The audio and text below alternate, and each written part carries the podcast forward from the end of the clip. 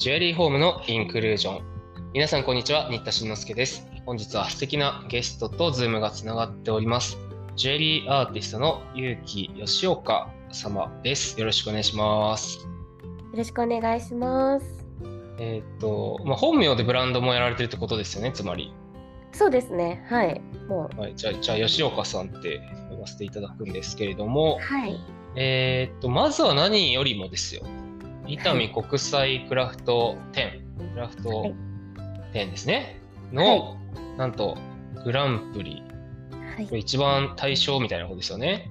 そうですね。はい。おめでとうございます。ありがとうございます。こういうのって結構よ毎年出されてたんですか？えっと、伊丹のそのクラフト展は初めて、えっと、応募したんですけど、まあ、コンペ自体は結構割と、まあ、国内外問わずえーいろいろね挑戦というか、はいうんうん、今回の伊丹のも別に結構国入賞者の、ね、国籍とか、まあ、見てる感じだと日本人以外も結構多いんだなっていう感じですね。そうですね。結構グローバルなというかうん、海外の方が受賞されてることも多いですね。ねはい。えっ、とちょっとそれも含めていろいろねほりはほり聞いていくんですけれども、はいえっ、とホームページ拝見しても詳しい経歴みたいなのってあんまり載せてらっしゃらないですよね。あ、本当ですか？謎に包まれたというか。あまり明かしてないのかもしれないです。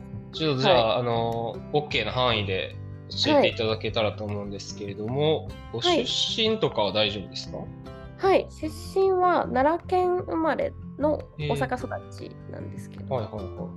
小学校、中学校、高校っていうのはどんな子供時代を過ごされたんでしょうか？そうですね、なんか、あのー不器用なんですけど、手を動かすのは好きな。ああ、やっぱそこはそうなんですね。でもめちゃくちゃ不器用だったんで、なんか、ああ、特段絵がクラスで一番うまいとか、そういう感じでもなく？全然もう、はい、めちゃくちゃ苦手でしたね。とか、自己表現が結構苦手なタイプだったので、ああ、インド派ですか？そうですね、なんか、あの静かに折り紙とかやってる方が好きだったかもしれないですね、幼少期は。はい。あ、じゃあ手を動かすっていうと、そういう工作的なことってことですか？そうですね。とかなんか雑誌作ったりとかあのコピー用紙とか自分で 手で描いて。でも絵はめっちゃ下手な。ジナルの？そうです、えーまあ、同人誌というのかわかんないですけど。そうですね。ファッション雑誌のコピーみたいな、そうですね。絵うで描いてしてました、えーそういった、ある意味、ちょっとサブカルとかが好きな女子って感じですかね。そうなんですかねそんなに知識はないんですけど、まあ、アイドルが好きだったりとかん。なんかテレビを見るのが好きだったりとかちょっとエンタメのものも好きでした、えーうんうん今の作風から全然想像つかないんですけど。ですよね、確かに。今もなんか私生活とというか、普段の自分はいのキャラクターと作風はあんまりこう、リンクしてるわけではないかなと思いえそうですね。ー、そうこう、それで、いつぐらいからこういう美術というか、大学からですか？えっと、いや、えー高高校校え、高校ぐらいの時からアルバイトでアパレルブランドの販売員をずっとやっていて、高校から？そうですね、高校ぐらいから。えー高校辞めちゃって、そのあの仕事やりたすぎてというか、なんかえそっちに集中しー、たくて、はいはい。もう毎日お洋服を眺めるう毎日。みたいなところを過ごすんですけど、うんまあ、販売をやってるうちに作る側というかあの生み出す側に行きたいなというはいはい。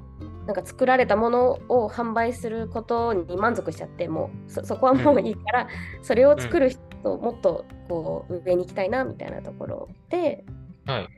とお洋服を作るのを学びたいなっていうところから、はいまあ、専門的な勉強をできる学校を探し出すんですけど。はいはい。あれ、いくつかね、服飾の専門有名なとこありますけど。そうですねはい。で大阪にいたので、まあはい。あの大阪の文化とかまあいろいろ結構うん。大手というか大きい学校いろいろ行ったんですけど、まあ、なんかやる内容を聞いても私が手先が不器用すぎてなんかあんまりできないかもみたいな。ああ、ミシンとか？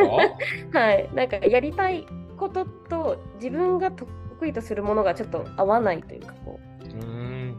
あ私がこうやりたいと思って努力しても限界がありそうみたいなところがあって、え洋服を諦めるという。ええ結局じゃあえ？なんか服装学院入ったとかではなく？あそうです。あのあのいろいろ見学に行ったんですけどあ結局入らず。そう結局お洋服はあちょっと違うかもなと思ってやめてしまって、ええ。でそこから、えー、とブライダル系というかあのうん。なんかウェディングドレスとかはい。のなんかなんていうんですかね。普段着るような服じゃない販売をし販売をするというか、うん。えーウェディングドレスのコーディネーターさんみたいな。ああありますよね。やそういうりたいなうん。と、はい。なんかこう多分いろいろやりたいことがいっぱいあって それをはいはい。全部こうどれが合うんだみたいなところをやって言ってたと思うんですけど当時は。えええでブライダル関係の会社に入りたいなと思って探しつつも、うん。まあ、そこからこうなんかブライダルリングとかえっ、となんていうんですか。えうん。エンゲージとか、まあ、リッチとか、はい。こういう、あの人生ですごい特別な時に必要なものってこうすごいそこに価値を思ったので、まあ、それそういうのを作れるような人になりたいなっていうので、うんジュエリーでこう調べ出すっていうジュエリー系の専うん門学校。おはい。そこから今度はファッションじゃなくてジュエリーの専門学校のリサーチに入るんですよ。ね。変わってきたけとどりあえず行ってみるみたいな、そうなんですよ。ね。ではい。でそこで大阪の彦水のはいはいジュエリーに出会って、まあもうめちゃくちゃジュエリー専門みたいなところだったので、でまあブライダルコースみたいなのがあったんですよね。あのあ私がもうやりたいことみたいな、はい。ブライダルリングを作るみたいな、そういうものを学べるコースがあったので、でそこに入学したんですけど、はい。何年間いらっしゃったんですか？そこでとまず1年基礎を勉強したんです。けど、まあ、1年目の基礎で大体こう適性というか、まあ、どういうものが、どういうものを作ることが合っているとか素材とかっていうところで、あれ？みたいなちょっと細かい作業石止めとかちょっと苦手じゃない？みたいな。マジか。ブライダルで一番重要なのに。そうなんメですよ、ルダイヤね、メルダイヤピーって飛ばしてなくしちゃうみたいな。あそうです。あれ？みたいな。石なくなくしちゃうしあれ？みたいなこうちょっとずれちゃうしみたいなとかで、うんうんうん。ちょっとあれ？私できないみたいな形になって、でそもそもその2年目のブライダルコースみたいなこう進学の時にあこのコース行ったら私もう全然できできないスタートというかこあはいはい。うめちゃくちゃ苦労しそうって思っちゃって、はいはい。ちょっと悩んでいて、はい。でその時期ぐらいに、えー彦水野の東京校の、えー講師でいらっしゃる方が大阪校にワークショップをしに来てくれるみたいな、ああ、季節的な授業とかで。そうですね。特別ワークショップみたいな。ししに来てくださった時に、で、え。ーとその時がキッチングッズでジュエリーを作りましょうみたいな課題。おえ、ちなみにその先生誰だったんですか？あ峰脇先生。あ、やっぱりか。だろう。プラスチック系だったら、まあまあ、そうだろうなと思ったんです。あ、あーそこで人生をこう大幅にすコンテンポラリーの方にグイーンとブライダルと思ってた人がそうです。もう石キラキラプラスチックを扱うようになっちゃうわけですね。そうなんですよね。でそうだったですか。そそうなんです。それが結構きっかけというか大きな転機ですねあ。そうだったんですね。うんすごくビビビッと。えー、じゃあ、まあそういうプラスチックを曲げたり切ったり穴開けたり人と通したりとかして、うん、そうですね。今までも金属ばっかりを練習させられてたので、はいなんかこんな柔軟な発想というか、発想からこううん違うというか、で、楽しいって思って、はい、で、なんか一言だけ褒めてもらったのかな。ななんかこう、あ、いいじゃん、その、あい。いじゃん言われたいいじゃんいいじゃんって。それにののかこれでみたいな。乗せられたまんまと乗せられたわけですね。調子がいいタイプの。なるほど、はい。嬉しくなっちゃって。ここで褒められて伸びるタイプですね。そうですねめちゃくちゃそうだと思いますね。おーそれでこのあそこからこうコンテンポラリージュエリーの世界にズブズブズブと。そうですね。でもこの先生に教わりたいと。いうこの先生はいのやることを私も後ろをついていきたいみたいなところで東京都に行きますっていうのを、もう上京するんですかそれで？うそうです大阪校を東京校に転校みたいな。それは水の学園内では全然できるんですか？そのあその留年とかせずに。いやなんか異例だったみたいで、え、うんなんかちょっとどういう感じだろうみたいな。なんか、うんうんもう一回入学式とかを受けてるんですけど、私は。ああ、編入とかって感じなんですか？そうですね、編入みたいな形で、えっと、基礎は大阪で勉強したので、うん東京からは2年生からああ、なるほど。入学みたいな形で。クラスメイトも驚いたでしょうね。いきなり2年生からなんか入ってくそうるやつなんですよね。誰みたいなうん感じになっていて、でストレートで入ってないので、まあ、ちょっとあの高校生から入った子からしたら、あのあまあね、社会人経験もあるから。みたいなはいはい。形でちょっと誰だみたいな。えーそうえそその後はじな馴染めたんですか？学校の皆さんあそうですね、割と私が進んだその宮脇先生がうん。持ってたコース、クラスの子たちは、年齢が結構あの様々だった。さまざまああまあそうかもしれないですね、えっとそうですね。な、すぐに馴染めて、みんな。まあ、確かにいきなりこう高校生が現役でコンテンポラリー J やりたいってならないですもんね最初。そうですね。知らないですよそもそもそんなの、うん。美大まあいろいろ経てね。そうですへね。ー。そこでドイツやオランダやいろんなアーティストの存在を知っていくわけですね。そうですね。もう、ワクワクしてましたね、毎日。うーん。はい。えー、でそこでえ？3年間ですか？えっ、と、2年、えー、3年。東京で2年間。そうですね、2, 2年間行ったのか。2, 2年間私は行って、卒業、なんとかできたって感じ。えーその2年の間ではそのもちろん峰脇チルドレンなんですけど、はい。金属的なマテリアル。今のその作風にねまだ今のところ全はいはい。然つながらないんですよ、そうですね。はい。はい。そこのつなぎがどういう変遷があったのかなと。そうですね。なんかやっぱり、峰脇チルドレンとしては、あの、うん。本当そこら辺で拾ったゴミでジュエリーを作るみたいな。そうですよね。はい。課題としては多くて、まあ、それがすごい楽しくてあれなんですけどうーんまあ金属への憧れもありつつこうパキッとしたなんていうんですかねいわゆるこう技術的なところにも憧れはありつつあの学生時代は結構なんかなんていうんですかね模索してましたねすごい。ああいろいろね作りたいものと、はい、自分が作れるものとのこうギャップというか、ううん って思いながら。そうですね。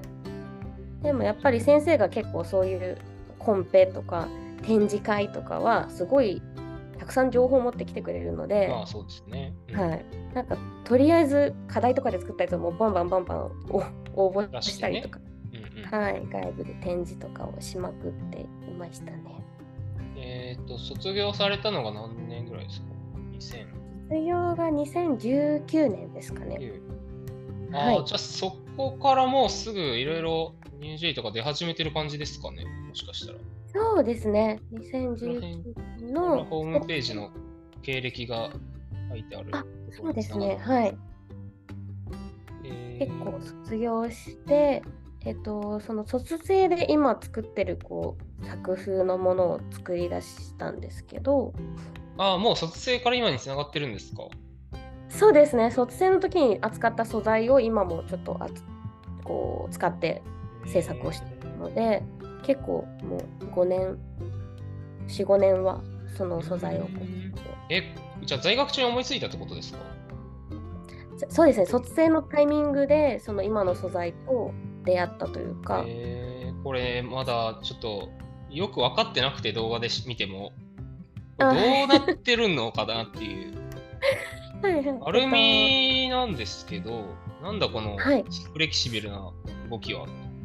そうですね。アルミの箔材というか薄い板をが貼り合わさったえ、素材。そうなんですか？ミルフィーユ状になってるんですか？あそうですね。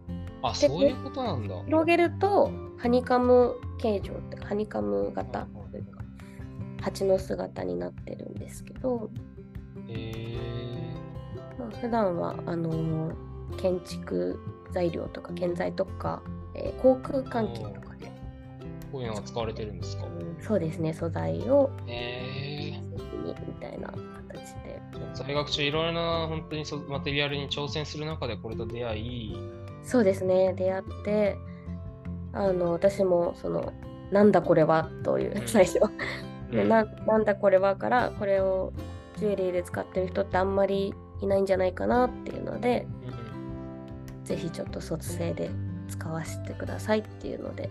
ああ、そこは素材メーカーさんとこう掛け合ってあそうですね。はい。メーカーさんにも直接メーカーさんまで押しかけて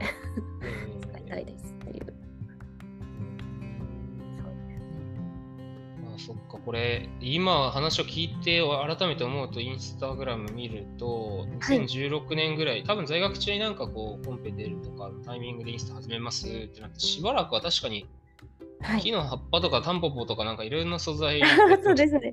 多分あレの課題とかで、はい、作ったようなものも、そうですね。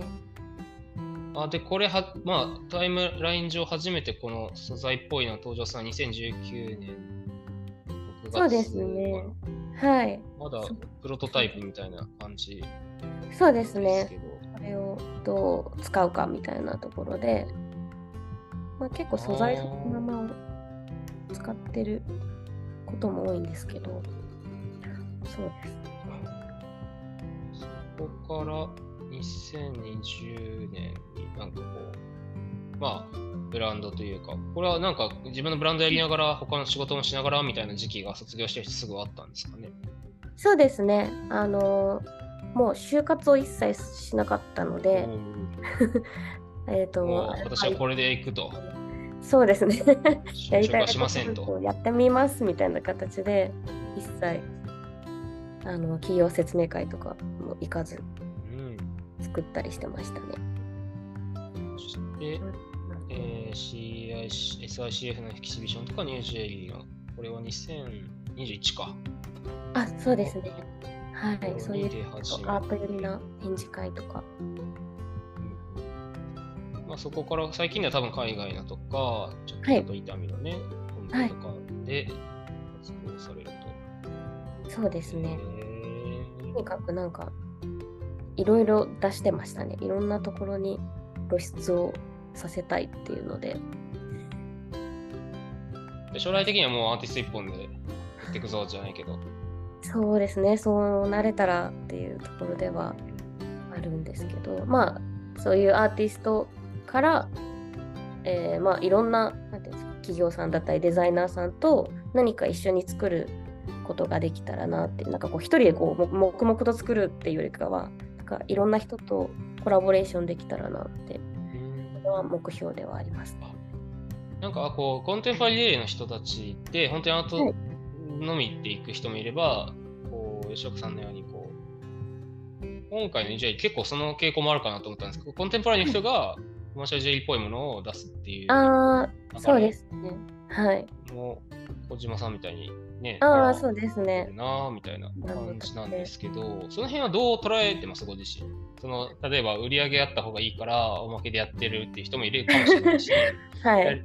いや、でも、まあ、どちらも重要かと思いますよっていう感じなのか、そうですね。なんか、うーん。私がその今年から、えっ、と、もともとやってたシルバー系のジュエリーブランドとアーティスト活動をこう統合して、なんかちょっとリブランディングみたいな形で新しくこう、え活動を始めたんですけどそのシルバーのジュエリーブランドを立ち上げたいと思った時は、えー、とそれがやりたい時期だったみたいな。なんかちょっと やっぱりとかこうやりたいやりたいことをこう結構ぐっと集中して今はちょっとこうシルバー系のやっぱり身につけられるというかあの普段使いするできるようなものを作りたいみたいな時期もあったりとかで始めたことではあるんですけどだからどっちもまあ私の作りたいものではあるんですけどーはい。うーんでも将来的な目標としてはどうなんですか？アーティストの方でやっていって、まあ、そんな手軽に買えるのとかやめていく方向なのか。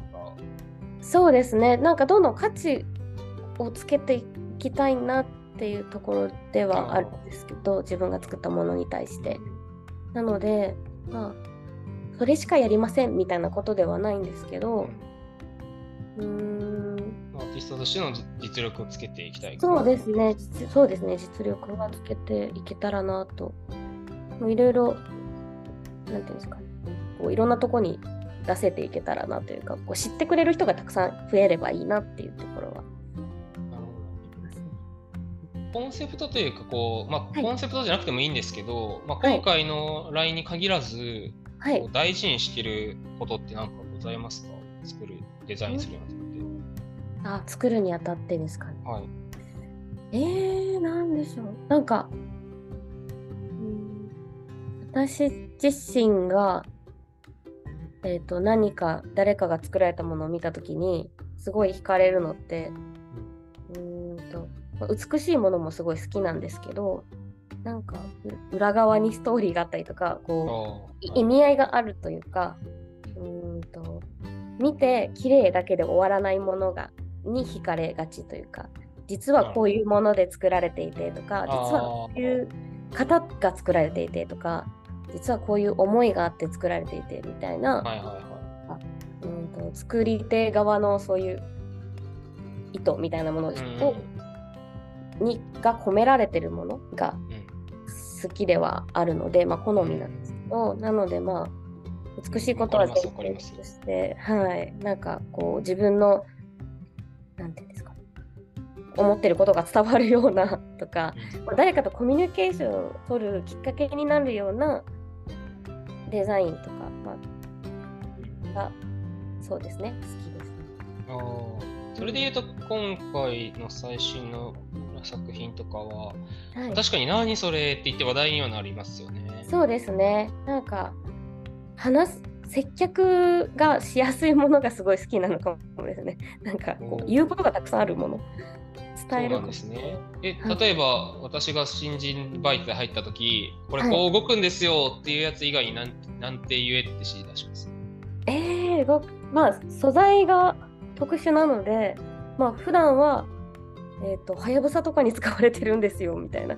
ああ宇宙とかのそういう。あそうですねはい。航空関係。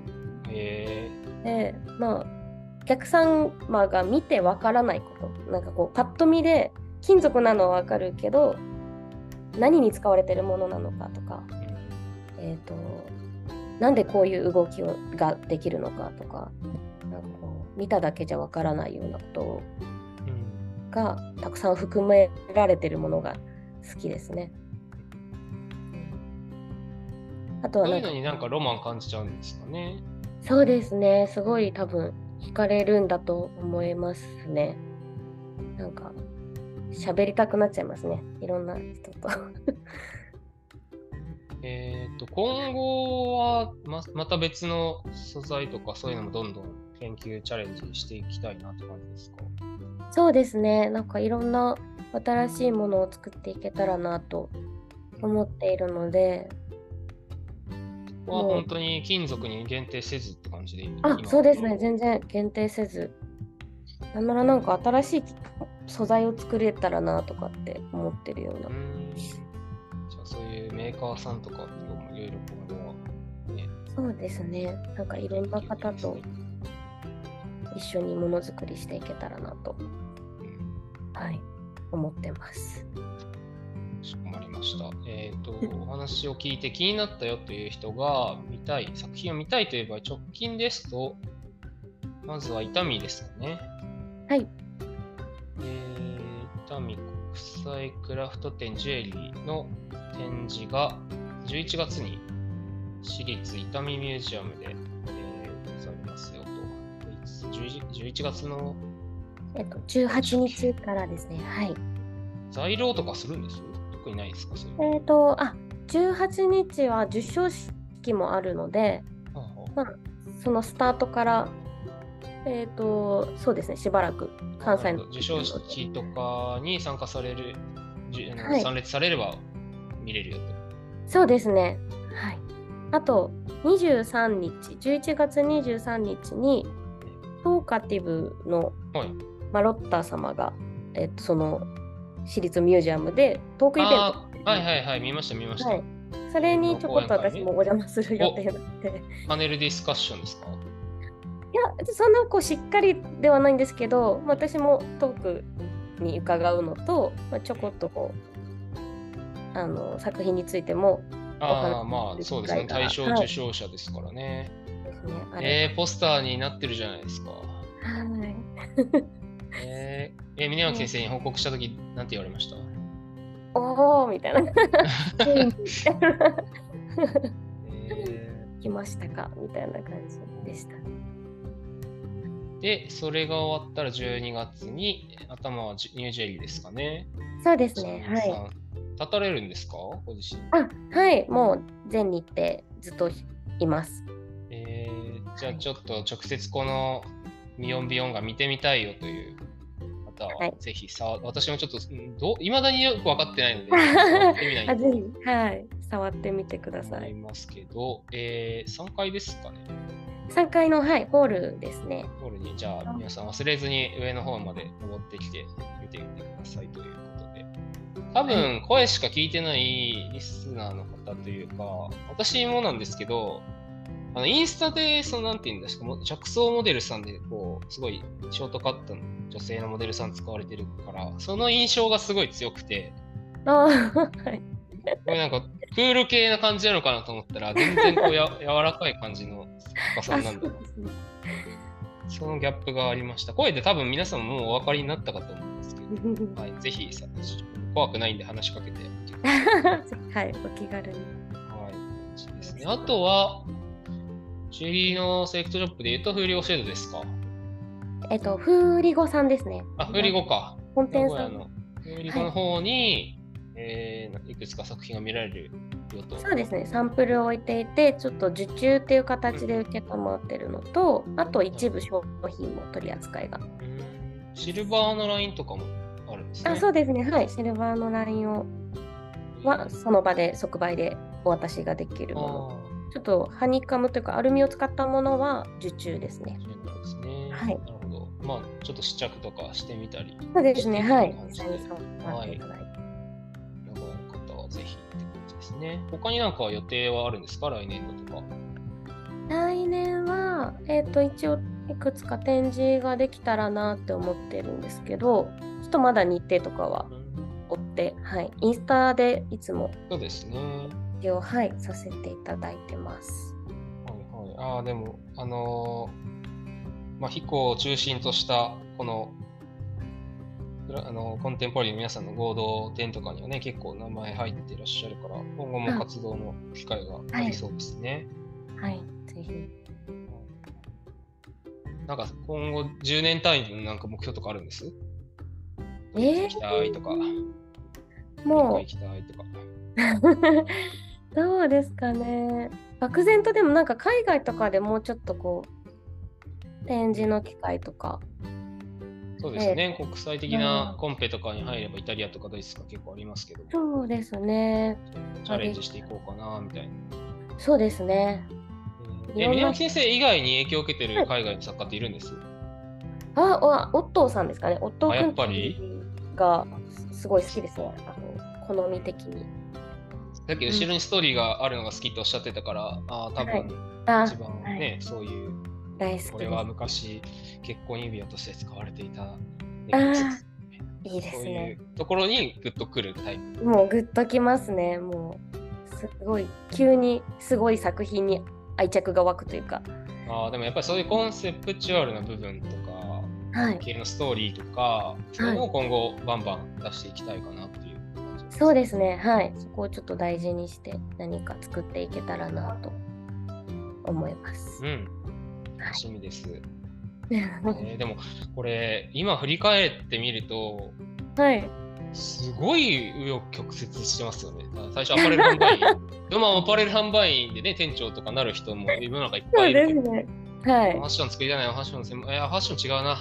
リングだな。ブライダルリングだなと思ってて、ダイヤモンドとかプラチナと思ってたらいきなりプラスチックでジュエリー作り始めてみたいな。そうなんですよ。多分ものすごく飽き性なので。ああ、でもまあ、好奇心が旺盛なんですよね。すごい。ここら辺はピュンってこう抵抗感なく、ひょいって別のステージに飛べるタイプなんですね。はい、全然もう、ずかずか足踏み入れちゃうタイプで、飽きたらまたどっ消えちゃうみたいな形なんですけど、まあ、唯一ちょっと作り続けられ長き長続きした。はい。それだけ奥深い世界なんでしょうね、アートジュエリーというか、コンテンポそうですね。はい。まだまだ勉強しないとなっていう。なるほど。わかりました。じゃあ、ちょっとますますこれからの活躍が楽しみですので、皆さんよかったら、えっ、と、インスタグラムですかね、は、はい。えー、これアンダーバーが3つかなあ、3つですね。はい。で、YUKI、YO、SHIOKA、有機吉岡で検索してみてください。はい、お願いします。はい、今日お話を伺いましたのは、ジェリーアーティストの吉岡ゆき様でした。ありがとうございました。ありがとうございました。